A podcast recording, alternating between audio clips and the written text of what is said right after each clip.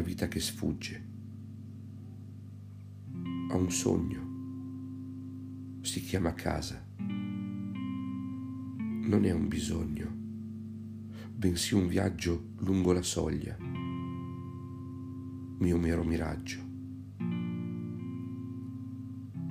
D'abbondanza restia, brama ella la sostanza, l'amor dell'unica donna che cieca d'avarizia, codesto amor rifiuta nel silenzio che avanza. No, non cerco ricchezze, tantomeno avventure.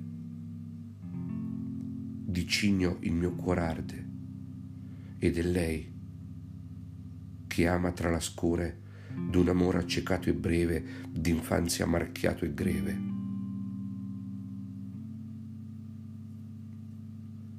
Latente il respiro racconta, emozioni sotto le coperte,